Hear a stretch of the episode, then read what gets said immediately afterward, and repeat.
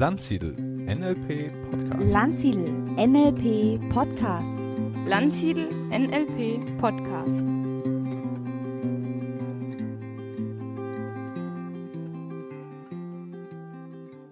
Heute spreche ich mit meiner geschätzten Kollegin Efi Andersson-Krug über Humor. Wie Humor im Coaching wirkt, wie Humor für Trainer wichtig ist, wie man lernen kann, humorvoll zu sein, welche gesundheitlichen Effekte das hat. Wir reden sogar über den Tod und über Diktatoren. Und in all diesen Fällen geht es um die Frage, welche Rolle spielt dabei Humor und wie kann man den Humor nutzen. Viel Spaß beim Zuhören.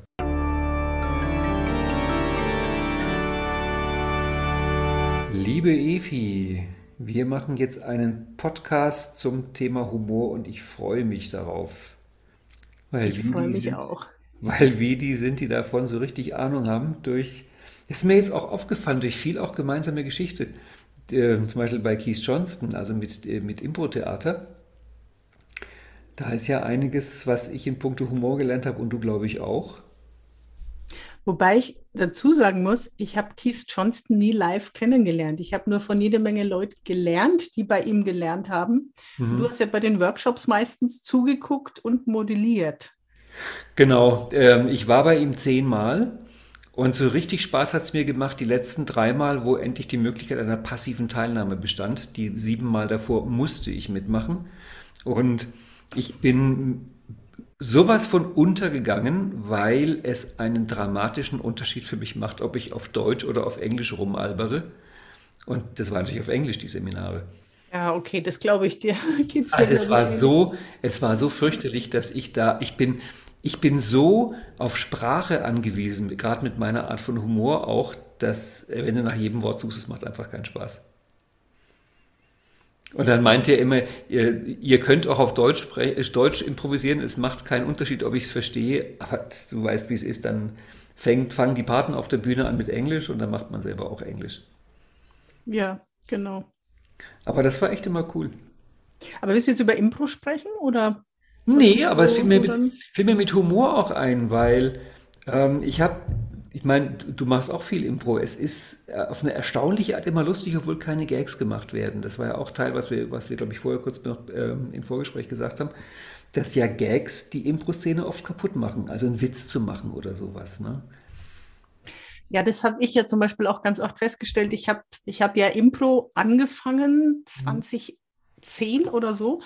Da war ich gerade mit meiner Trainerausbildung bei Stefan fertig. Mhm. Und damals habe ich für mich versucht, mich immer mehr zu perfektionieren in meiner mhm. Didaktik. Also wirklich ausgefeilt. Und hier fange ich die Geschichte an. Ich mache einen Loop auf und nach einer halben Stunde baue ich nach dieser ganzen, äh, nach einer Zwischengeschichte wieder auf diesem ursprünglichen auf. Und ich war so durchgestylt, dass ich alles vergessen habe. Mhm. Also ich stand auf der Bühne oder im Seminar, dachte mir nach einer halben Stunde, jetzt würde eigentlich diese Stelle kommen, aber ich habe am Anfang vergessen, den Anfang zu erzählen und bin dann so in Schleudern gekommen. Und da war damals für mich Impro einfach die totale Rettung. Denn ähm, eine ganz liebe Bekannte, bei der ich das gelernt habe, die hatte damals gesagt, wenn du, wenn du das Gefühl hast, du musst heute echt super abliefern, dann scheiterst du garantiert.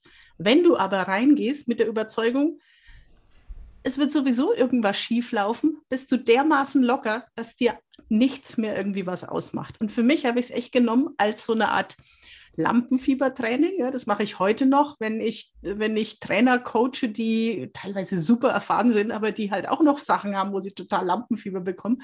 Da ist es super hilfreich, einfach mit Impro auch ranzugehen. Mhm. Und tatsächlich ist der Witz, nicht, dass du irgendeinen Gag nach dem anderen raushaust, weil die muss ja auswendig können, sondern dass du einfach spontan sagst, was dir einfällt. Und das kann manchmal ernst sein und super komisch rüberkommen. Ja, das kennst du ja auch. Und, und das ist für ja. mich eigentlich so die Stärke auch von, nicht nur von Impro, sondern tatsächlich von, von Humor. Genau, wenn du sagst, es kann komisch rüberkommen, es ist für mich heute noch immer unklar, was eigentlich lustig ist und was nicht. Also ich habe mir, fällt, mir fiel ein, wie du das erzählt hast, ich hatte einmal einen Vortrag bei einem Sekretärinnenkongress und ich fand es damals immer so toll, wenn, wenn Leute Vorträge gehalten haben auf der Bühne, die sie mehr oder weniger auswendig konnten. Und hinterher haben sie dann gesagt, und wenn sie den Vortrag nachlesen wollen, haben sie hier eine Webadresse, können sie ihn runterladen. Also wollte ich das auch mal machen und habe einen großartigen Vortrag geschrieben und habe den auswendig gelernt. Und bin auf die Bühne und habe den angefangen vorzutragen. Und am Anfang waren mehrere Gags drin. Und der Saal war still. Niemand hat sich gemuckst. Das heißt, meine gesamten auswendig gelernten vorbereiteten Gags gingen sowas von in die Hose, obwohl ich sie gut fand, dass ich dann, ähnlich wie du, nach zehn Minuten beschlossen habe, ich pfeife jetzt drauf, ich improvisiere. Dann lockerte sich die Stimmung, die Leute haben gelacht und am Ende meinte ich, wenn Sie einen ähnlichen Vortrag nachlesen wollen, kann ich Ihnen hier eine Webadresse geben. Mhm. Also, oder das weißt du auch, manchmal kommt ein Gag in einem Seminar großartig, dann versucht man denselben Gag im nächsten Seminar zu machen und er scheitert komplett. Mhm. Es kommt so viel aus dem Augenblick. Und auch bei Keith Johnston, über was haben wir damals gelacht, was, glaube ich, wenn du es versuchst, jemand hinterher zu erzählen, ist es nur grottenlangweilig. Ja. Wobei es gibt so ein paar Dinge, da ist mir aufgefallen, ähm, die kommen meistens gut an, aber auch nicht, wenn ich sie jetzt besuche, also die sollen jetzt nicht witzig rüberkommen, sondern mhm. mir ging es mal bei einem NLP-Abendseminar so, dass ich mich vorgestellt habe und äh, wollte auch kurz erwähnen, wie alt ich bin. Und dann stand ich da und sage, ich bin, wie alt bin ich jetzt eigentlich? Und dann habe ich mein Alter gesagt und habe gesagt, mhm. okay, so zur Entschuldigung, es ändert sich ja jedes Jahr. Und mhm. das war der totale Lacher, ja. Und das habe ich mir gemerkt, okay, sowas locker nebenher einstreuen, aber mhm. ohne dass es jetzt besonders witzig gemeint ist, sondern einfach so, ich muss selber kurz nachrechnen, ich bin Jahrgang so und so, ich bin mhm. jetzt so und so viele Jahre alt. Ne? Und dann, ähm, das, das lockert dann auf, dann nutze ich das aber auch total als Tool beim Abendseminar, wenn eine Menge Menschen zusammenkommen, die sich überhaupt nicht kennen, die wollen wissen, was ist denn dieses NLP, die wollen wissen, wer ist denn diese Trainerin. Mhm. Und da sind das halt einfach so Sachen, wo, wo so ein erstes Schmunzeln da ist. Und in dem Moment, wo Leute zusammen in einem Raum sitzen und lachen, ist ja schon mal das erste Eis gebrochen. Ja, ja das, das kennst gebrochen. du ja auch. Ne? Ja. Sondern ähm, es ist ja auch wichtig, jetzt rein von Trainerseite her, man muss ja irgendwie die Rapport zur Gruppe aufnehmen und mhm. es, du kannst ja, das weißt du auch, du kannst ja bloß Rapport zu einer Gruppe aufnehmen, du kannst nicht Rapport zu 20 Einzelpersonen aufnehmen. Also muss ich ja aus den Leuten erstmal eine Gruppe machen. Und da habe ich mal gelesen, ich fand das sehr plausibel. Am besten mache ich aus Leuten eine Gruppe, wenn ich das, die dazu bringe, dass sie gemeinsam atmen. Mhm. Und gemeinsam atmen, da könnte ich jetzt mit denen ein Gebet sprechen oder ich könnte ein Lied singen, was beides nicht so gut kommt zu Beginn eines NLP-Seminars. Also bleibt noch die Idee mit dem Witz. Mhm. Das heißt, wenn ich einen Witz erzähle, atmen die ja gemeinsam ein und aus. Und wenn ich zwei, drei Witze bringe, dann habe ich hinterher eine synchronisierte Gruppe.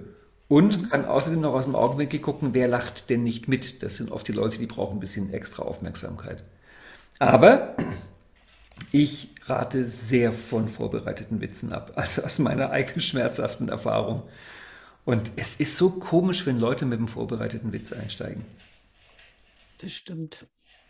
Obwohl ich einmal ein Video gesehen habe, wo Inso Kim Berg zu Beginn eines Seminars einen Witz vorgelesen hat und zwar so trocken, falsch und humorlos, dass die Leute allein deswegen auf der Metaebene schier nicht mehr wussten, was sie machen sollen. Ja, ich denke, das gibt ja auch, ähm, es gibt ja auch so Kabarettisten, ja, die, ähm, die sitzen da, die lesen teilweise irgendwas vor, so extrem trocken und genau mhm. das macht es ja aus. Ja, also so diese, ähm, es gibt ja Comedians, ja gar keine Kabarettisten mehr, aber es gibt ja Comedians, die füllen ganze Hallen mhm. und äh, ja, ich würde die, glaube ich, keine zehn Minuten ertragen. Das ist so ein, so ein total lautes, plattes, Witze machen, Witze mhm. reißen. Die haben aber ein interessant, inter, interessanterweise ein Riesenpublikum. Aber für mich ist ja. das too much. Also ich, ich finde so die, ich persönlich mag ganz andere Art von Humor. Ja, wäre vielleicht auch mal eine interessante Abzweigung heute noch. In ja, wir, wir zweigen gerade ab. Kennt, ich ich glaube, wir sind uns einig. Kennst du einen einzigen guten Trainer, also jemanden, den du guten Trainer oder gute Trainerin findest, wo du sagst, der hat keinen Humor? Ich glaube, es gibt keinen einzigen. Da ist immer Humor mit drin. Genau, also ich, ich kenne humorlose Trainer, aber die sind nicht gut. Genau, das meine ich auch. Ich glaube, ich glaube, ein guter Trainer hat Humor. Und wenn ich sie mir anschaue, die haben wirklich alle sehr unterschiedlichen Humor. Also der Humor von Vera F. Birkenbiel und der Humor von Tony Robbins, das sind Planeten dazwischen, wie das mhm. läuft. Ne? Also manche so ganz still, oder Klaus Marwitz, den mochte ich sehr, einen ganz stillen, feinen Humor. Also der zum Beispiel eine Stelle hatte der in seinem Alpha-Reading-Seminar, über die kann ich heute noch lachen. Da hatte er, der hatte mit Overhead-Projektor noch gearbeitet und hatte eine Folie, wo er ähm, aus dem Anatomiebuch so eine neuronale Verbindung abfotografiert hatte. Und drunter stand quasi ein Neuron. Und das legte er dann auf den Overhead-Projektor auf spiegelverkehrt. Absichtlich. Und natürlich, prompt meldet sich irgendjemand aus der Gruppe. Äh, Hallo, Entschuldigung, Klaus, Klaus, du hast das falsch rum aufgelegt. Und er dann, oh, das tut mir leid, nimmt das Blatt und legt es kopfüber drauf.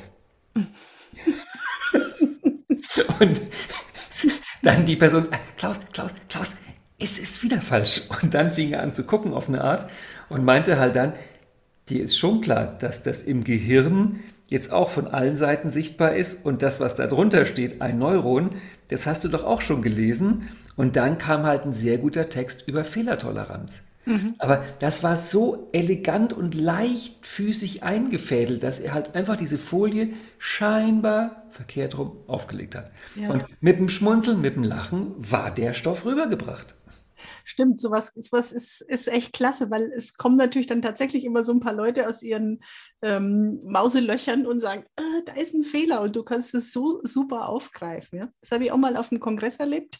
Ich glaube sogar ein Landsiedel-Kongress, wo es um die ähm, fünf äh, Antreiber aus der Transaktionsanalyse ging. Und dann hat er halt so fünf Säulen nebeneinander gezeichnet, aber ein bisschen schlampig. Und diejenigen, die sich über diese Schlampigkeit aufgeregt haben, das sind natürlich diejenigen, die den inneren Antreiber haben, sei perfekt. Ja. Ja, und äh, oder wenn das zu langsam gemacht wird, diejenigen, die so dieses beeil dich so, so in, mit der Muttermilch aufgesaugt haben, die fangen dann an. Und wenn du die Leute natürlich dann ein bisschen im Blick hast, kalibrierst, Mhm. wer zuckt wo zusammen, da hast du schon mal so, eine, so, einen, so einen ersten Überblick. Ja? Und ich finde sowas immer wirklich faszinierend. Wenn Wobei- du natürlich danach mit umgehen kannst, wenn die Leute bloßgestellt werden im Das, Sinne ja, von, danke, dass du äh, sagst. das wollte ich auch gerade sagen, dass man sehr darauf achtet, dass man mit den Leuten lacht und nicht über die Leute lacht. Ja, das habe ich genau. von Vera F. Birken gelernt. Das war einer ihrer wichtigsten Sätze, wo sie meinte, sie können mit ihrem eigenen Lachen entscheiden, ob die Leute über sie lachen oder ob die Leute mit ihnen lachen. Aber es ist natürlich schwer. In solchen Augenblicken dann selbst mitzulachen ist schwer. Aber im Grunde, du hast es in der Hand. Ja, aber also für mich ist das auch noch ein ganz wichtiger Aspekt, nämlich zu merken, oh, da meldet sich jemand und sagt, oh, das ist aber falsch und merkt danach, ups, hätte ich nur die Klappe gehalten, der wollte eigentlich genau auf das raus.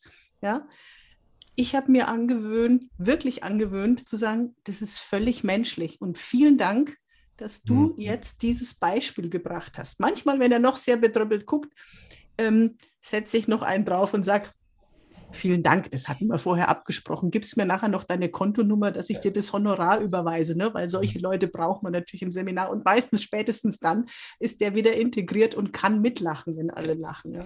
Ich hatte mal einen Impro, Impro-Schauspieler im Kurs, der meinte da immer, was willst du denn trinken? Der kam auch immer gut, der Satz.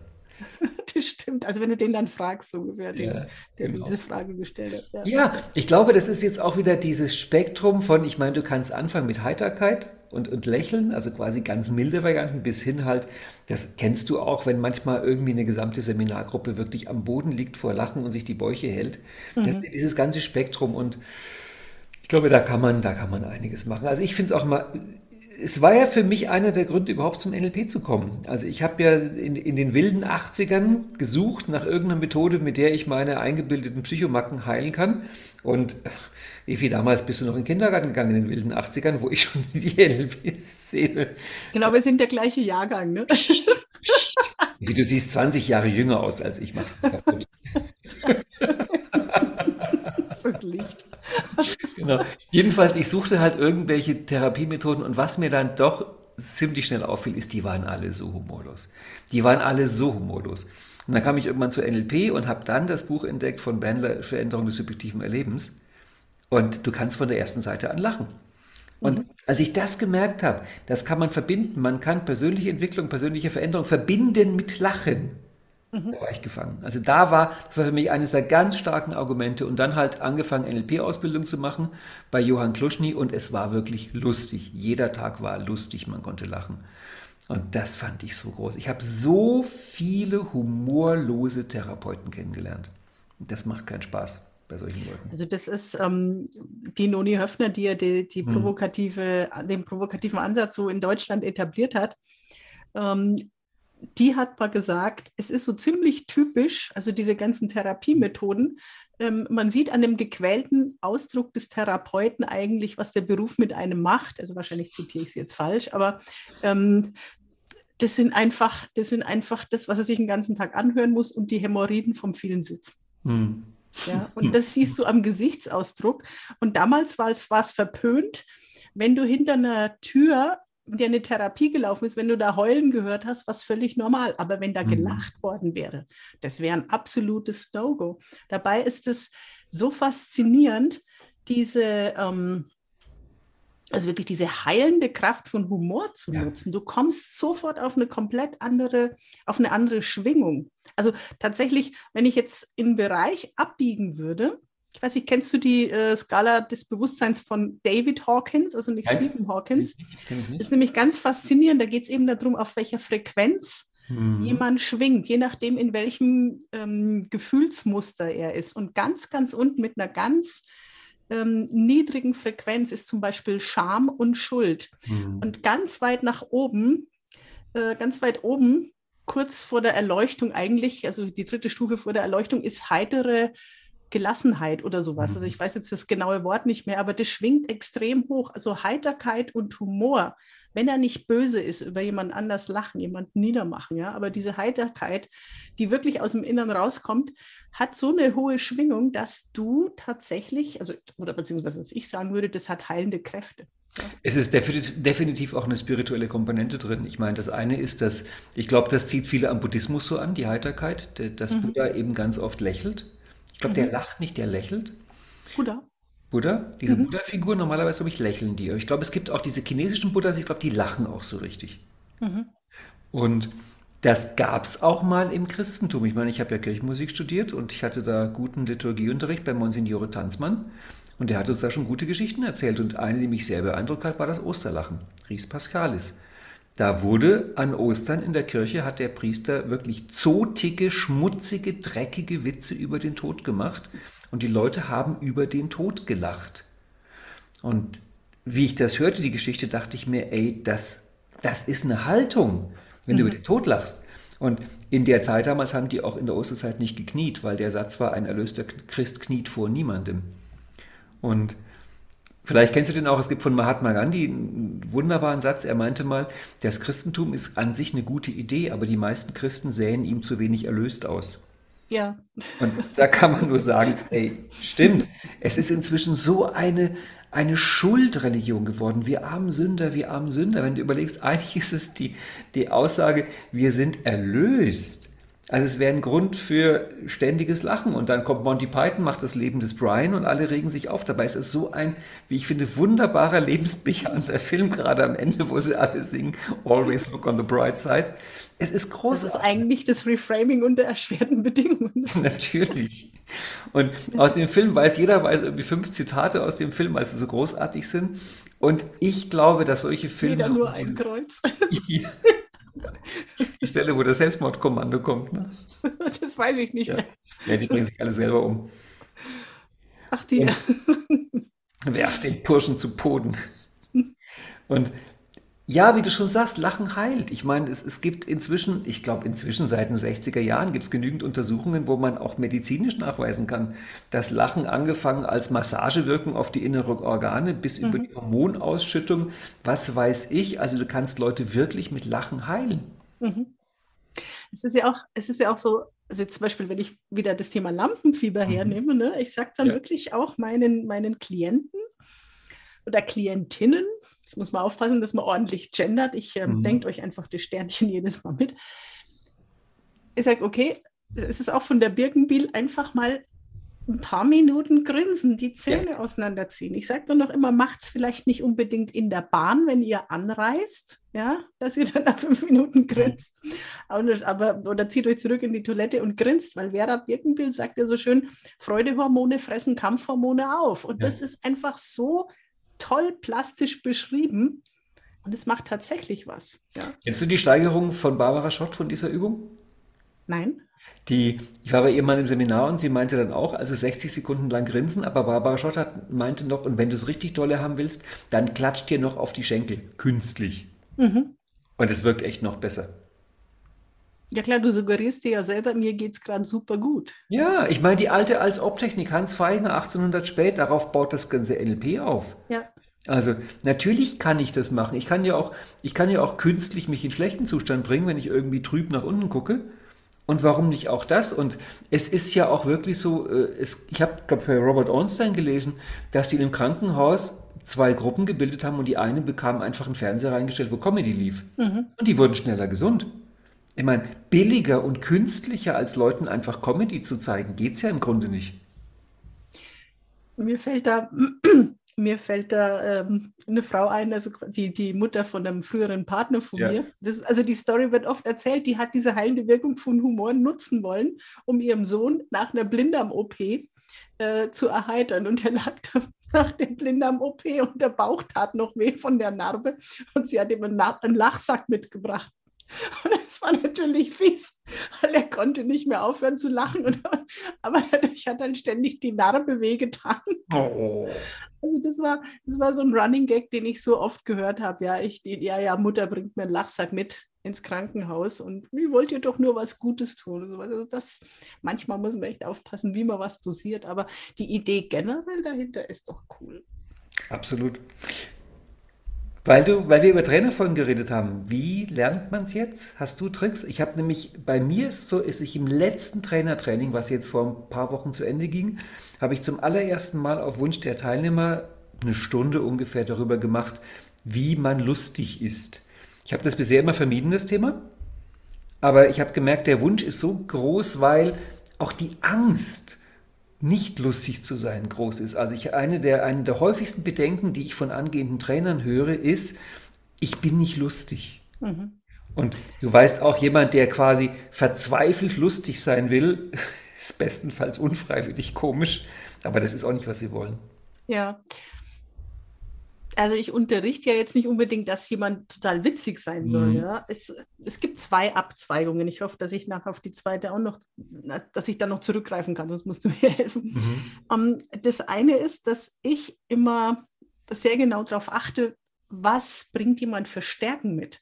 Und Mhm. wenn jemand durch eine Art und Weise, die vielleicht jetzt nicht von der Rhetorik oder von der Körpersprache so Mhm. schulrhetorisch optimal ist, aber irgendwie so eine komische Ader hat, dann sehe ich das immer als Stärke und sage, du hast da das und das oder du hast zwischendurch mal so ein kleines Schmatzen drin oder so, ja. Und das wirkt so komisch, dass die Leute ganz anders locker werden. Also das sind zum Beispiel Sachen, die spiegel ich zurück, nicht als irgendwas, bitte hör auf, das zu machen, sondern das ist was, was du automatisch machst. Offenbar fällt es dir Mhm. leicht. Mhm. Dann nutze sowas. Also so eine natürliche Komik. Mhm. Ja, und ähm, ich hatte mal eine Teilnehmerin, die hat bei einer Masterausbildung gemacht bei mir.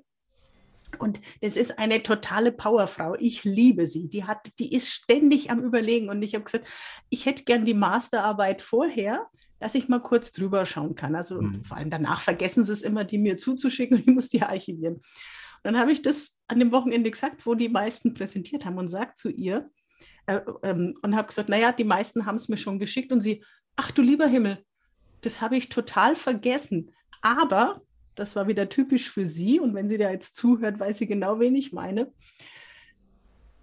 Kurz bevor sie die präsentiert, drückt sie mir ein gebundenes Exemplar in die Hand, das sie bei Amazon hat drucken lassen. Also ihre Masterarbeit gleich als Amazon-Buch und rennt rum und sagt, ah, die Evi hat mir gesagt, ich hätte es vorher schicken sollen. Habe ich natürlich nicht. Und rast dann durch die Gegend und drückt jedem der anderen Teilnehmer ein Exemplar, frisch von Amazon geliefert, in die Hand. Und jeder saß nur da und hat den Mund aufgerissen. Und dann fing sie an, sich zu entschuldigen, dass sie das zu spät gemacht hat. Und ich habe gesagt, hör auf, du bist so eine Powerfrau.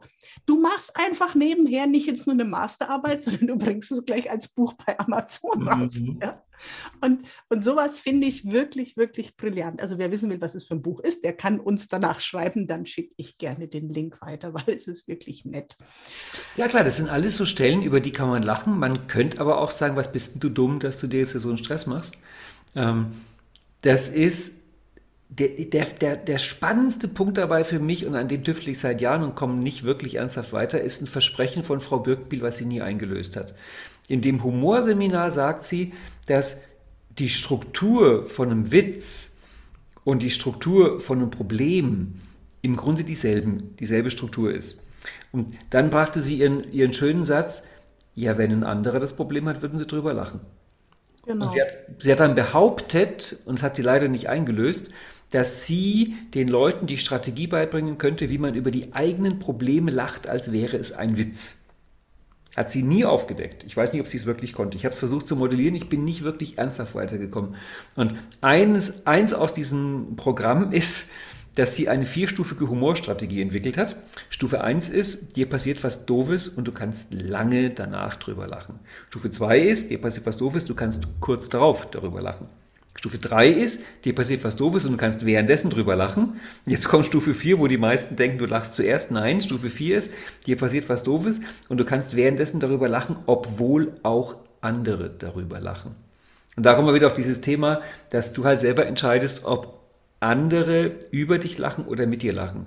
Und wenn du jetzt von dieser Teilnehmerin erzählst, die dieses gebundene Buch rumgibt, ich kann mir vorstellen, dass man da auch so hätte reagieren können. Was machst denn du da wieder für einen Quatsch? Übertreibst komplett, lässt es binden, du weißt doch gar nicht, ob die Arbeit gut ist.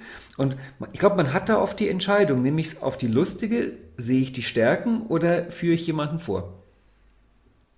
Ja, also für mich ist das ein totales No-Go, jemanden vorzuführen. Ja. Und für sie war es einfach so, sie hat was aus ihrem Leben genommen. Ja. Im Prinzip NLP-Vorannahmen für Teenager. Und das war super. Also sie hat es für mhm. sich und ihre Töchter geschrieben und das als Buch rausgebracht und als Masterarbeit gemacht. Hat alles erfüllt. Perfekt. Ähm, was wäre ich für eine Trainerin, wenn ich dann die Leute niedermachen würde wegen mhm. sowas, ja? Es hat einfach so eine, so eine Erheiterung mit reingebracht. Da muss ich einhaken, dann wärst du eine Trainerin, wie es die leider Gottes hier und da gibt. Also das wissen wir, glaube ich, beide. Es gibt Kolleginnen und Kollegen, die denen das bisweilen rausrutscht, dass sie jemanden vorführen. Also ich glaube, dass ich mich da auch nicht komplett von, von frei machen konnte. Also, dass mir sowas tatsächlich auch passiert mhm. ist. Ich möchte jetzt auch nicht ausschließen, dass mir es immer noch passiert ab mhm. und zu, aber ich merke dann wenigstens, dass es mir mhm. passiert ist. Und ja, es gibt berühmte, es gibt, es gibt namhafte Kollegen, ich glaube, ich habe, also wir nennen jetzt bewusst keine Namen, aber es gibt namhafte Kollegen, ich glaube, da gehen die Leute hin als Mutprobe, weil sie mhm. wissen, der führt dich vor. Und die, die wissen, dass wenn du bei dem eine Frage stellst, dann wird der ganze Saal über dich grölen, weil der große Meister dich vorführt. Und ich kenne Leute, die waren da und die sagen dann, das ist so eine Art Mutprobe. Mhm. Traue ich mich dem, mich dem zu stellen? Und nachdem, ich, war, ich war persönlich nie bei Richard Bandler, aber was ich gehört habe von Leuten, die bei ihm waren, ist es bei dem auch zum Teil so gewesen. Dass mhm. du Mut brauchtest, um dich zu melden, weil es war nie so wirklich klar, ob nicht irgendwann der ganze Saal über dich lacht. Nicht mit dir, über dich. Mhm. Also definitiv. Es gibt beide Varianten. Mhm. Und ich will noch nicht mal sagen, dass es nicht etwas bringt für die Veränderung, wenn man den Mut aufbringt über sich. Ich meine, in meinem Practitioner war eine Frau mit drin, die hat in einer sehr wilden Zeit sehr wilde Seminare besucht. Und wir haben dann mal irgendwann geredet über, über Präsentationsangst. Und dann meinte sie, sie hat mal in Amerika ein sehr teures Präsentationsseminar besucht, wo die wichtigste Regel war, wer präsentiert, ist komplett nackt. Mhm. Und sie meinte, seitdem hat sie keine Angst mehr vor Präsentieren. Okay, ich musste mein inneres Bild wieder wegkriegen, weil ich glaube, ich hätte da gar nicht mitmachen wollen bei dem Seminar. Ich will nicht jeden nackt sehen. Aber, Much information. aber, aber ich meine, überleg mal, was das bedeutet, dass du dich, du ziehst dich nackig aus und hältst einen Vortrag. Meine, danach bist du durch. Danach können die Leute über dich lachen. Da, da bist du fertig mit, mit dem Leben. Da, da kann nichts mehr oben drauf kommen. es gab verrückte Sachen. Ja, ich habe, um die Frage, die ich dir gestellt habe, selbst zu beantworten, ich habe von Keith Johnson zwei, drei Sachen übernommen, wie man lustig sein kann. Und am einfachsten und auch sehr wirkungsvoll finde ich einfach das Lachen in der Stimme. Das hat Keith Johnson uns mal beigebracht dass man immer so ein, ich übertreibe es jetzt mal, so ein kleines Lachen in der Stimme hat. Und nachdem er das gesagt hat, fiel mir auf, dass er wirklich immer so spricht. Also er hat immer dieses Lachen in der Stimme. Mhm. Und klar, wie NLPler sagen, Pacing Leading. Aber es ist natürlich klar, wenn ich, wie viele Therapeuten und Coaches, mich den Leuten so nähere und frage, was hast denn du für Ressourcen? ist völlig klar, dass da nichts kommt. Hm. Und wenn ich, ich habe, ich hatte, wie ich anfing als Coach, war eine meiner Übungen, die ich mir immer selber gestellt habe, ich wollte im Smalltalk so einen starken Humoranker auditiv aufbauen, vom Stimmklang, dass ich den kombinieren kann mit dem Wort Problem, mhm. sodass ich, wenn ich zum ersten Mal die Frage stelle, was ist denn dein Problem, die Leute anfangen zu lachen. Und das ist mir auch meistens gelungen. Und der Effekt war beeindruckend. Das heißt, ich sage, was ist denn dein Problem? Und die Leute fangen an zu lachen und sagen, das ist ganz komisch, ich muss jetzt lachen, also mein Problem ist. Und dann lachten sie und sagten mir ihr Problem. Und das fand ich wirklich immer, das ist dieses, dieses, dieses Leading mit dem Stimmklang, mit dem Lachen in der Stimme. Das ist so ein einfacher und, und brillanter Trick ja. von Kies. Das stimmt, das, das habe ich noch nie so ausprobiert. Mhm. Mm, was ich kenne, vielleicht hat das auch damit zu tun mit, mit ähm, Frauen auf der Bühne, dieses Lachen oder Lächeln oder zu viel, dass das oft ankommt wie so ein nervöses Lächeln, wie mhm. so ein, ähm, ja, auch so ein bisschen Tiefstatussignal. Ja. ja. Dass du dieses Lächeln, so mhm. diese, diese Art, dass du dadurch natürlich an Wirkung verlierst, weil die alle denken, oh, die ist ja total nervös. Also vielleicht ist es tatsächlich ein Phänomen, dass bei Männern das ein bisschen anders wirkt als bei mhm. Frauen. Aber es ist auch wieder eine andere Art von Lachen, weil so ein Lachen in der Stimme so ähm, ist ein Problem, ist nochmal anders als dieses. ich gehe jetzt mal die lustigen Frauen durch, die ich innerlich kenne, also von Vera F. Birkenbiel bis Lisa Eckhardt. Tiefstatus hat keine von denen. Eher im Gegenteil, oder? Stimmt, Lisa Eckert sowieso nicht. Also, und ähm, Lisa Eckert hat, glaube ich, kein Lachen in der Stimme, aber die Birkenbiel hatte auch ganz oft so ein Lachen in der Stimme. Mhm. Aber Birkenbiel und Tiefstatus ist einfach nicht kompatibel in einem Satz. Das geht nicht. Und da sind wir bei dem anderen, was, was ich habe ja vorhin gesagt, ich will mhm. da gerade in zwei Richtungen ja. abbiegen, dass ich das jetzt nicht vergesse und dann das im Hirn der mhm. Zuhörer offen bleibt. Was ich, für, was ich auch spannend finde oder für mich wichtig finde als Trainerin, ähm, eben auch in Bezug auf Humor, mhm. dass man über sich selber lachen kann. Mhm. Es gibt ja Menschen, die, oder jeder von uns kennt ja humorlose Menschen. Mhm. Aber selten würde sich selbst jemand als humorlos bezeichnen. Und ich habe die Erfahrung gemacht, in dem Moment, wo ich über mich selber lachen kann, auch über ähm, einen Fehler oder eine Panne oder sowas, das ist eigentlich das Schöne, dass ich dadurch mich so menschlich zeige. Und ich habe dann schon die Rückmeldung bekommen, oh Mann, Evi, wenn dir sowas noch passiert, oh, da muss ich mich jetzt nicht total verrückt machen, da darf mir auch mal ein Fehler passieren. Mhm. Ja, also es ist, es ist tatsächlich so eine Fehlerkultur. Mir hat mal eine Kollegin, die für mir ab und zu mal ein Practitioner-Wochenende übernommen hat, zurückgespiegelt, hat gesagt, Evi, deine Gruppen haben eine extrem hohe Fehlertoleranz. Mhm. Also die trauen sich einfach auch mal was falsch zu machen, auch in irgendeiner Übung, dass sie nicht von vornherein alles perfekt machen müssen. Irgendwas machst du, dass die so eine hohe Fehlertoleranz haben. Und das war mir vorher gar nicht bewusst. Ich habe dann wirklich überlegt, was mache ich eigentlich, damit die da so, so mit reinkommen. Und ähm, eins von den Sachen ist tatsächlich zu sagen, ich lache über mich, also auch über eigene Pannen. Das andere ist, oder wenn man sich mal vollschüttet oder sowas, oder man möchte trinken und, und äh, kippt das Glas schon, bevor es am Mund ansetzt oder sowas. Ja, das sind dann einfach so peinliche Momente, aber klar, das ist einfach dann passiert. Aber, so, jetzt muss ich meinen Faden wiederfinden. Hm.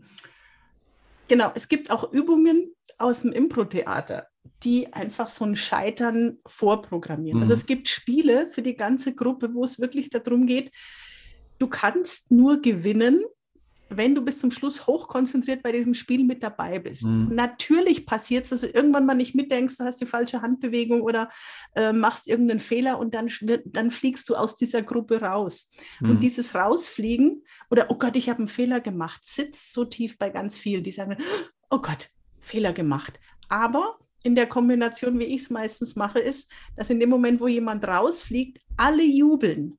Alle jubeln total. Hey, yeah, super Fehler. Der ist dann ausgeschieden, kann nur noch zugucken. Aber das ist so ein Ankerverschmelzen innerhalb von Sekunden, ja, weil ich habe selber erlebt, ich dachte, ich muss durchhalten bis zum Schluss. Auch ich mache einen Fehler, denke mal, oh Mist, versagt. Und alle bejubeln mich. Mhm. Und dann kommst du raus und denkst, hey, ich bin der totale Star. Wie geil ist das? Ich habe einen Fehler gemacht und alle freuen sich mit mir. Und das ist eigentlich eine ganz winzige Geschichte, aber das kann die ähm, die Weiterführung des Seminars dermaßen gut Mhm. prägen, weil die merken, es darf einfach mal was passieren. Und es ist tatsächlich passiert, dass mir dann ein paar Tage später mein ganzer Flipchart-Block runtergefallen ist, als ich ihn umblättern wollte und meine ganzen sortierten Flipcharts lagen auf dem Fußboden. Und ich denke mir nur, oh Mist. Und der Erste springt auf und jubelt, yeah! Und dann war so dieses Lachen im Raum. Und damit war dieser Anker wirklich etabliert. Ja, und sowas finde ich dann einfach auch klasse, weil dann ist auch ein Witz, der daneben geht, überhaupt keine Sache mehr. Ja, das, das, ähm, Und woher kommt es aus der Schule, ne? Ich meine, diese Angst vor Fehlern und dass, dass die, diese Fehler machen, das Gegenteil von Humor ist, ist definitiv Schule. Also Schule wird, glaube ich, klassischerweise, wenn, dann nur über Leute gelacht, aber nicht mit Leuten. Der meiste Unterricht ist völlig humorlos. Ähm, Humor braucht Zeit. Humor hat ja auch was Anarchisches. Ich meine, Humor ist ja auch etwas, was jede Art von Autorität. Ich habe mich gerade gefragt, wie du es erzählt hast, weil du anfingst mit Status. Habe ich mir überlegt, gibt es eigentlich Hochstatushumor? Ich glaube, es gibt keinen Hochstatushumor. Ich glaube, Hochstatushumor ist, dass ich mich über jemanden lustig mache. Aber kannst du dir vorstellen, dass man mit wirklich mit, mit einem, der Hochstatus hat, lacht? Ich glaube es nicht. äh, ich unterscheide ja bei Hochstatus noch, ist es ein äußerer oder ein Mhm. innerer Hochstatus und welche Kombination ist es? Und Mhm. ein doppelter Hochstatus, dass du weißt, ich bin der Größte, der Beste, der Tollste Mhm. und du drückst das auch noch durch Körpersprache aus. Mhm. Das ist so dieses, ja, extrem Alpha-Rüden-Verhalten. Ja, da hat jeder Schiss, das macht keiner. Aber wenn jemand nach außen Hochstatus hat, aber innerlich eigentlich total diplomatisch, charismatisch und innerlich im, im Tiefstatus im Sinne von, ich habe es gar nicht nötig, das rauszuhängen, weil ich weiß, was ich wert bin. Mhm. Ja, oder nee, umgekehrt, umgekehrt die Variante. Du, du musst es nach außen nicht spielen. Du musst dich nach außen nicht so extrem Mhm. als Hochstatus präsentieren, weil du den innerlich hast, weil du weißt, ich bin was wert, ich kann was, aber ich muss es nicht auf Biegen und Brechen ständig den anderen zeigen. Und das sind die, mit denen du super lachen kannst. Mhm. Da ist der Außen, der, der äußere Status nicht mehr so hoch.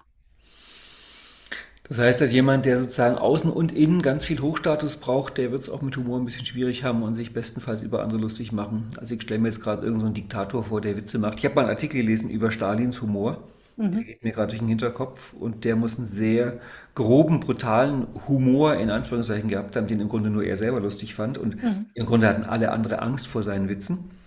Weil auch er wohl so einer war, wenn du nicht mitgelacht hast, hast du hinterher Probleme halt gehabt und alles das. Also das ist dann, glaube ich, eher die fiese Art von Humor.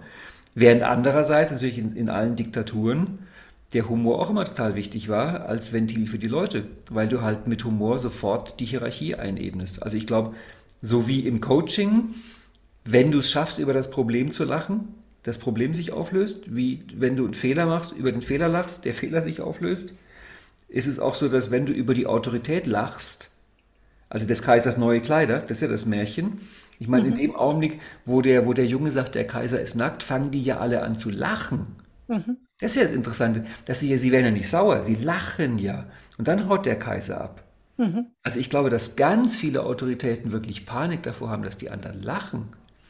Ich, ich habe auch jetzt in den letzten zwei Jahren bei Corona, hat mich mal ein Freund gefragt, und ich fand die Frage echt spannend, wo er, wo er zu mir sagte, er hat ganz bewusst gesagt, du als NLPler, was müsste passieren, dass alle plötzlich anfangen zu lachen bei Corona?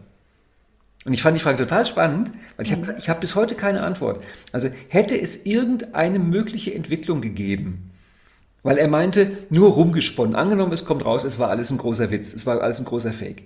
Die Leute würden nicht lachen, die wären sauer, weil sie so viel Leid dafür hatten. Aber wer, hätte es eine Oder sie Möglichkeit- überzeugt, das war kein Fake. Nein, also hätte es eine Möglichkeit gegeben, das Ganze in Lachen aufzulösen? Ich habe noch nichts gefunden, vielleicht hätte es die gegeben, aber einfach zu merken, dass du zum Teil langes Leid, tiefes Leid und, und Autorität und was weiß ich und Angst vor allem, ich meine, Angst und Lachen geht auch nicht gleichzeitig. Also sobald du über das, was dir Angst macht, lachst, ich rede jetzt von wirklichem Lachen, nicht diesem nervösen Lachen, ist das weg. Also es ist so faszinierend, dass diese Viertelsekunde, die du brauchst, um in das Lachen reinzukommen, dass die wirklich das alles wegwischt. Dann bist du durch. Weil du das eben gerade erzählt hast, ähm, Diktatoren, die dann eben Ja. Ähm, lachen oder so. Das, das finde ich im Trainerkontext auch spannend, weil ich glaube. Der kann doch bei Diktator kein Trainer einfallen. Du hast. Bring uns in Volkens Küche. Das, das, war das, um mir zu merken, dass ich darauf noch was sagen möchte. Du meinst der Trainer als Diktator? Das wäre doch mal was. Können wir mal ein Special anbieten. Advanced Trainerausbildung. Mhm. Ähm, genau, nicht, dass ich, ich höre mich schon das Stalin-Modeling, ja. genau, das biete ich an. ich meine, das könnte vielleicht so ein Aspekt sein. Du hast ja vorhin auch den Hochstatus angesprochen. Wenn jemand sich, also jetzt auch nochmal die Kombination doppelter, also ähm, Innen- und Außenstatus, wenn du dich innerlich total wertlos fühlst, hm. inkompetent, sonst irgendwie was und musst dann irgendwas präsentieren und versuchst deine innere Unsicherheit, oh Gott, ich bin überhaupt nicht vorbereitet, ach du lieber Himmel, da sitzen lauter so Leute drin, die sehen schon so intelligent aus, die stellen bestimmt Fragen, wo ich nicht beantworten kann. Also wenn du mit so einem State reingehst und das nach außen kompensieren möchtest, indem du besonders selbstbewusst auftrittst mhm. und Fremdwörter verwendest und dir wirklich diesen Duktus gibst, ich habe die Weisheit mit dem Löffel gefressen, dann bist du angreifbar in dem Moment, wo jemand über dich lacht. Mhm. Dann bist du nämlich, dann, dann kannst du gar nicht humorvoll humorvoll reagieren, weil du bist genau in der Situation, dass die sagen, der Kaiser ist ja nackt. Mhm. Ja, du hast ja überhaupt keine Ahnung. Das ist mhm. für mich genau dieses Phänomen, dass du dann plötzlich dastehst und alles, alle anderen merken, oh, schau mal, das ist alles Fassade. Die haben in den, die haben in den Luftballon gepiekst und jetzt ist er weg und dann steht da so ein kleiner mickriger Wicht und hat keine Ahnung vom Thema. Ja, und ich glaube, das ist das gleich, ich muss nur zu Ende sagen, den Gedanken. Und ich glaube, das ist so das Phänomen, wenn du, wenn du ein Seminar gibst oder wenn du eine Rede hältst und es sitzen eine Menge Fachleute drin, die teilweise bei manchen Sachen einfach viel mehr Ahnung haben als du, was ja völlig berechtigt ist. Wenn jetzt jemand ähm, aus der Medizin kommt, hat Ahnung von Neurologie oder jemand hat da und da mhm. Ahnung, das wertet dich ja selber nicht ab. Aber manche fühlen sich abgewertet, wenn jemand im Trainerpublikum oder im, im Publikum ähm, Kompetenz zeigt. Und das ist für mich wieder Tiefstatus innerlich. Ich fühle mich nicht wertvoll. Ja? Und äh, da bist du angreifbar mit Humor von anderen, wenn andere über dich mhm. lachen die Keith Johnson hat darauf hingewiesen, dass wenn man einen Fehler macht auf der Bühne, also vor Publikum, und die Leute merken es und man dann in den Hochstatus geht, dann ist man tot. Also die fressen dich auf. Mhm. Er meinte, wenn du einen Fehler machst und die anderen merken es, dann musst du in freundlichen Tiefstatus gehen. Mhm. Und er meinte, ähm, ganz viele Comedians sind reich damit geworden, dass sie auf der Bühne glücklich Fehler machen. Mhm. Und Keith Johnson meinte, das ist so besonders jemanden zu sehen, der Mist baut und dabei fröhlich ist, dass wir dafür bezahlen, das zu sehen. Mhm. Dass wir sehen, der macht einen Fehler, dem geht was schief und der geht nicht in schlechten Zustand. Der bleibt einfach gut drauf. Und das bringe ich im Trainertraining auch den Leuten bei, dass wenn du einen Fehler machst und die Leute merken das, versuch's nicht mit Hochstatus zu retten. Das klappt bei den Politikern nicht, das klappt bei den Vorstandschefs nicht, das klappt auch bei den Trainern nicht, sondern da musst du dich in den freundlichen Tiefstatus retten und lach mit den Leuten gemeinsam über dich. Und dann, dann haben sie dich alle lieb, natürlich. Es gibt ja kaum irgendwas, was so entwaffnet wie jemand, der über eigene Fehler lachen kann. Natürlich. Genau, über eigene Fehler lachen oder eben einfach sich bewusst machen, oh Gott, ich fühle mich jetzt völlig inkompetent. Ja, ich habe das Gefühl, äh, da läuft gerade irgendwas schief und das Ganze dann auch mal aussprechen. Ja, hm. weil ich glaube, ähm, Tiefstatus und alle anderen fühlen sich im Hochstatus, denken, ich muss jetzt den Trainer hier aufpäppeln, weil der hat einen Blackout, dem fällt nichts mehr ein, den muss ja. ich jetzt trösten. Das ist ja eigentlich so ähm, die größte Panne. Also das ist mir ja tatsächlich auch in Berlin mal passiert, mhm. als ich bei dir ein Seminar übernommen habe. Und was mich dermaßen rausgebracht hat, war, dass meine üblichen Muster, mit sowas umzugehen, nämlich aufstehen, mich bewegen, mhm. irgendwas tun, nicht funktioniert haben, weil wir hatten einen Mindestabstand einzuhalten mhm. und ich war mir nicht sicher, wenn ich jetzt aufstehe und bewege mich drei Meter nach rechts, ob ich diesen Mindestabstand unterschreite. also das war eigentlich so dieses, ich war so gebannt mit dem, was passiert gerade im Außen, dass ich nicht mehr gespürt habe, wie geht es mhm. mir. Und ich glaube, das war so dieser, ähm, das Learning für mich, ja. zu merken, was hätte ich da eigentlich gebraucht? Die hätte mich auf dem Stuhl oder auf dem Tisch stellen müssen ja, dann hätte ich Mindestabstand gehabt und von oben drauf gucken, was läuft da eigentlich ab? Was machst denn du hier gerade, Mädel? Und dann ich hätte ich auch wieder lachen können. Aber das war mir in dem Moment, ich war da völlig blockiert. Und das ist was, wenn du sowas ähm, erlebst, so ein Waterloo, dann kannst du eigentlich entweder deinen Job wechseln oder sagen, okay, aber ich bin jung, ich brauche das Geld und sagen, wie komme ich da wieder raus und was kann ich da draus als Geschenk mitnehmen. Ja. Ja, Corona war eine extrem humorlose Zeit und ich muss zugeben, dass ich inzwischen wirklich bei sowas wie Corona ist eine meiner Routinen, die ich innerlich wirklich durchlaufen lasse. Ich achte drauf, wann kommen die ersten Witze. Mhm. Und worüber kommen sie? Und ich behaupte sogar, dass man daran so etwas über die gesellschaftliche Stimmung feststellen kann. Also wenn quasi schnell Witze kommen über irgendein Thema, finde ich das ein gutes Zeichen, weil das heißt, es gibt so eine Art mentales Immunsystem oder emotionales Immunsystem und dann kommen irgendwann die ersten Witze, dann achte ich drauf, sind das sozusagen eher versöhnliche Witze oder sind das ausgrenzende Witze? Also ich fand zwar schon einen Unterschied, welche Art von Witzen von wem kommt. Es kam da einiges in, in, in öffentlich-rechtlichen Medien. Das waren extrem verletzende Witze. Die waren ich mhm. dann gar nicht so lustig. Im Augenblick ist so, ich kenne keinen einzigen Ukraine-Witz. Das ist vermutlich noch zu früh dass die kommen. Es, ich, wenn, du, wenn du googelst, es gibt erstaunlich viele Witze aus der Zeit des Zweiten Weltkriegs. Irgendwann fangen die Leute an, Witze zu machen. Es ist ja, es ist ja eine Art von Selbstheilung, die du irgendwann brauchst. Ich meine, du wirst ja sonst verrückt, wenn du nicht mehr das wegnimmst. Und in dem Birkenbildschen Humorvortrag kommt auch vor, die, wo sie sagt, Viren des Geistes, die 4T, also was ist, was ist ein Tabu? Und ein Kriterium ist, dieser Satz, darüber macht man keine Witze. Und die Frau Böckenbiel war der Meinung, dass es im Grunde so etwas nicht gibt, wo hundertprozentig sicher ist, darüber macht man keine Witze. Also jeder kann für sich entscheiden, darüber möchte ich keine Witze machen. Hm. Aber darüber macht man keine Witze. Das sah sie fast schon als Schritt Richtung totalitäres Regime an, wenn es eine Art von Witzverbot gibt. Ja. Wobei wir uns beide einig sind, es ist nicht fein, wenn man Witze über Leute macht, die sich nicht wehren können. Aber ein Witz über ein Coronavirus, da würde ich mir schon zutrauen, dass ich das dem Coronavirus zumute, dass es meinen Humor abkriegt. Ja, ja, dieses, darüber macht man keine Witze. Es ist ja oft so, dass jemand sagt, das macht man nicht, obwohl mhm. es eigentlich eine Aussage über sich selber sein sollte. Ja. Ja, deswegen sage ich jetzt auch eigentlich, wenn man sagt, ich finde es nicht lustig mhm. oder ich würde über sowas keine Witze machen, aber dann ist halt diese, diese Generalisierung, darüber macht man keine Witze, mhm. ja, dass das als allgemeingültig gezählt wird. Aber ähm, es, es ist ja zum Beispiel auch so, dass zum Beispiel auch in der Sterbebegleitung, im mhm. Hospiz, Humor ja. eine unglaublich wichtige Rolle spielt. Also ich habe ganz viele Leute getroffen in, äh, auf Kongressen, wo es um provokatives mhm. Arbeiten ging, die wirklich auch äh, eben im, in der Sterbebegleitung sowas gemacht haben. Mhm. Ja.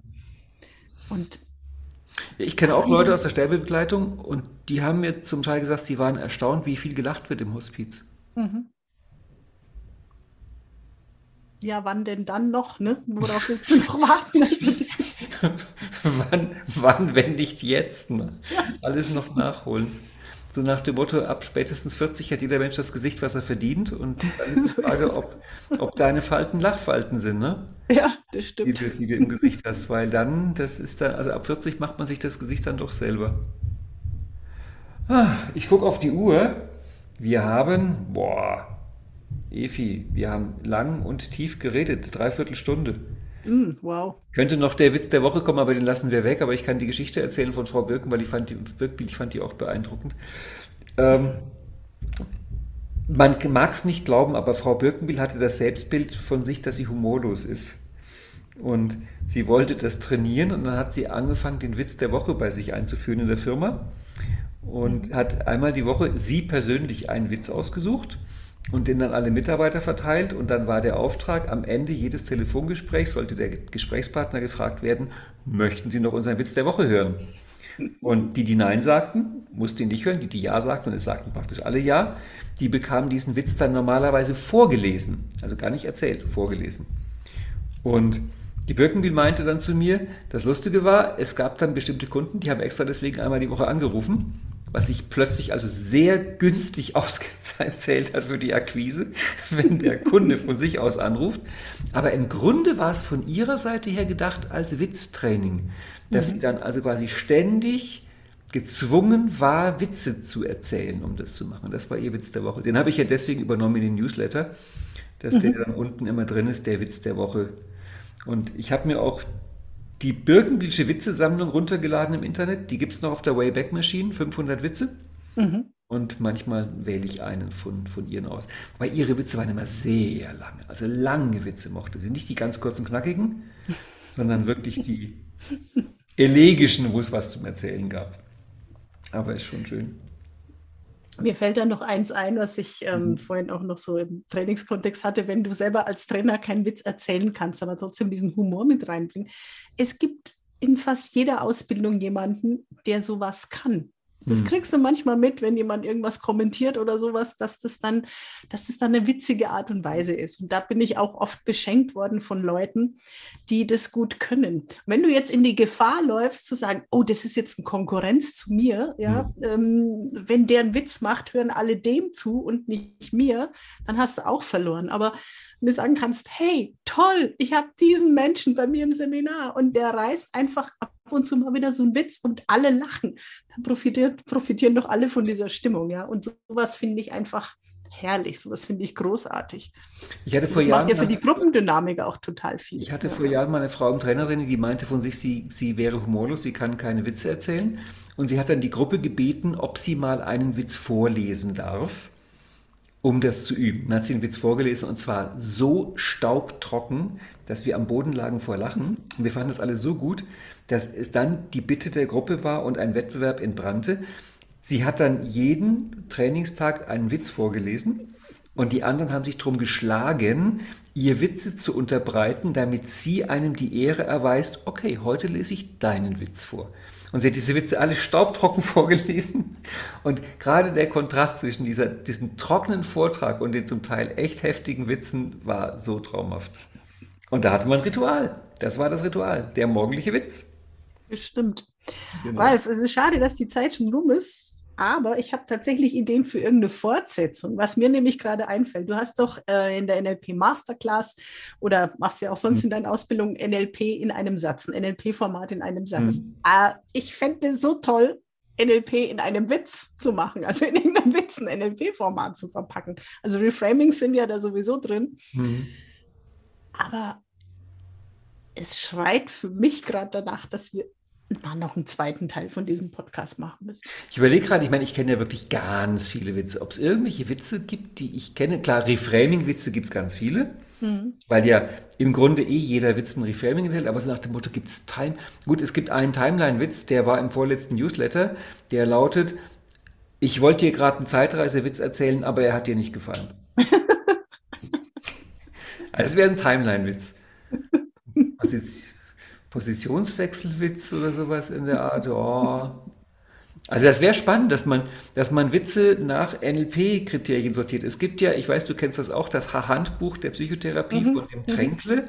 Ich finde die Idee brillant. Ich finde das Buch überteuert für das, was es bietet. Es sind halt einfach eine Sammlung von ein paar Dutzend Witze nach psychologischen Themen sortiert. Seine Idee ist, und die Idee finde ich wirklich brillant, dass du als Coach oder Therapeut nachschauen kannst. Ach so, mein Klient hat das Thema, dann erzähle ich dazu den Witz. Also Thema, also quasi ICD-10-Diagnose oder das ist der passende Witz dazu. Ich verschreibe Ihnen mal einen Witz. Ähm, nur heutzutage mit Internet findest du einfach viel, viel Danach, mehr. danach habe ich das Buch nie angeguckt. Was ich, ich glaube, das ist in diesem Buch so spannend, dass, ähm, dass man Witze ja auch blöd finden kann. Und Ja. ich glaube, jede Seite ist perforiert, Ja. dass man die rausreißen kann, die einem Ja. nicht gefallen. Ja. Und da ist vielleicht dann irgendwann nur noch ein Blatt übrig. Ja. Aber die, genauso kann man nicht andersrum machen. Man kann sich die Witze durchlesen und schauen, was sind für NLP-Elemente drin. Ne? Also, Also mir fällt da jetzt, also mir fallen einige daraus ein, aber einer, der ist wirklich kurz, so Mhm. ungefähr. Ähm, möchten Sie mich küssen, ähm, Herr Doktor? Und dann sagt er, genau genommen, streng genommen dürfte ich nicht mal neben Ihnen auf der Couch liegen. Ja? ja, das ist ein Klassiker. Ne? Es gibt erstaunlich wenig NLP-Witze. Hm. Die müssten wir auch mal machen. Also wir könnten, wenn wir das machen, das Format in einem Witz, dann müssen wir auch ergänzen NLP in einem Witz. Mhm. Das ist, also ich sehe schon, es gibt einen Fortsetzungspodcast, wobei NLP in einem Witz, das ist ein 10-Minuten-Podcast, den fügen wir noch hinten an. Es gibt noch genügend, es gibt noch genügend. Wir, wir hatten ja mal ein Projekt, dass wir NLP-Formate reimen. Das war ja schon mal ein Anfang in die Richtung, obwohl mir jetzt ehrlich gesagt kein Reim dazu mehr einfällt. Aber dann können wir mal gucken, ob wir NLP in einem Witz hinkriegen. Zumindest im Sinne von Change History, dass du dir die eigene Story neu erzählst, so als Comedy, ne? Das habe ich mal gemacht. Das war also auf meinem Versuch, dieses Witze-Modeling, war das sozusagen die heißeste Spur, aber die führte auch noch nicht zum Erfolg. Ich habe mein Problem aufgeschrieben und habe dann geguckt, ob ich den Text so umarbeiten kann, dass er lustiger ist, weil das eines der wenigen Bücher, was ich gefunden habe zu dem Thema, wie kann man Humor produzieren, ist von John Vorhaus und das heißt Handwerk Humor. Da sind so, das ist ein Comedy-Schreiber und da sind so ein paar Sachen drin, aber ich fand es ehrlich gesagt gar nicht so brutal lustig, aber das ist ein paar Ideen in die Richtung. Ähm, und Tony Robbins hat ja das so ein transformatorische Vokabular, wo er also die Idee hat, dass ich einfach bestimmte Worte durch in Anführungszeichen lustigere Worte ersetze. Mhm. Und dann wird es schon etwas besser. Aber so richtig hat das noch nicht den Durchbruch gebracht zum Thema, wie kann ich mein Problem als einen Witz darstellen. Und ich glaube, im Gegensatz zu Frau Birkenbiel, fällt es mir auch oft gar nicht so leicht, wenn es ein anderer hätte, würden sie drüber lachen. Also ich neige auch eher nicht dazu, über die Probleme von anderen Leuten zu lachen. Vermutlich bin ich zu empathisch oder gänzlich unempathisch, ich weiß es nicht, aber ich finde, das ist auch nicht so lustig, wenn andere Probleme haben. Und drum, aber. Da geht es ja manchmal eher dazu, wie komme ich aus der Nummer wieder raus, wenn die anfangen zu erzählen. Ja, aber ich werde davon nicht ablassen. Irgendwann knacke ich das. Irgendwann kriege ich das hin, wie man das macht, aus den eigenen Problemen Witze zu machen. Irgendwie muss man das schaffen. Weil es gibt schon gute, gute Sachen. Die, die Grundinspiration kam bei mir, ich gucke ja sehr gerne Filme, als mir irgendwann aufgefallen ist, dass Hollywood die Möglichkeit hat, ein und dieselbe Geschichte als Tragödie oder als Komödie zu inszenieren. Mhm. Du kannst denselben Sachverhalt auf ganz verschiedene Arten inszenieren. Also müsste es auch möglich sein, die eigenen Probleme als Witze darzustellen. Also das NLP in einem Witz, NLP-Trainer in einem Witz und das Problem in einem Witz. Oder in einem anderen Genre. Wir sind gerade auf einem ganz schlechten Weg, diesen Podcast zu beenden. Merkst du das? Merke ich auch gerade. Ja, nee, wir machen jetzt, wir machen jetzt einfach, jetzt so dieses Trainer-Special. Trainer wissen das. Wir machen jetzt Loops auf für neue Podcasts mit uns. Weil wir sind seit zehn Minuten dabei, zu Ende zu kommen. Also das, ja. ist, das wird jetzt, es gibt in der Süddeutschen, habe ich mal gesehen, die haben den ewigen Podcast. Da ist die Regel, der Podcast geht so lange, wie der Gesprächspartner bereit ist mitzumachen. Der Rekord liegt, glaube ich, bei sechs Stunden. Mhm. Also ich habe noch Festplattenplatz. Ich habe heute Mittag einen Termin. okay, glaub, bringen wir es jetzt würdevoll zu Ende. Genau, wir können, wir können ja einen zweiten oder dritten oder vierten Teil dran machen, aber ich glaube, für jetzt hören wir auf, okay? Genau, Evi, hören wir, wir auf? Jetzt, wir hören jetzt auf. Wir jetzt Wollen wir einfach aufhören? Wir hören auf. Wir hören jetzt auf. Jetzt hören wir wirklich auf. Machen wir jetzt Schluss? Wie Bernd das Brot. wir machen jetzt wirklich Schluss. Effi, es war mir ein Vergnügen. Ich danke dir und wir hören jetzt auf. Jetzt? Ich danke dir. Tschüss. Wollen wir jetzt aufhören? Ja, jetzt. Jetzt, jetzt? Jetzt. Gut. Tschüss.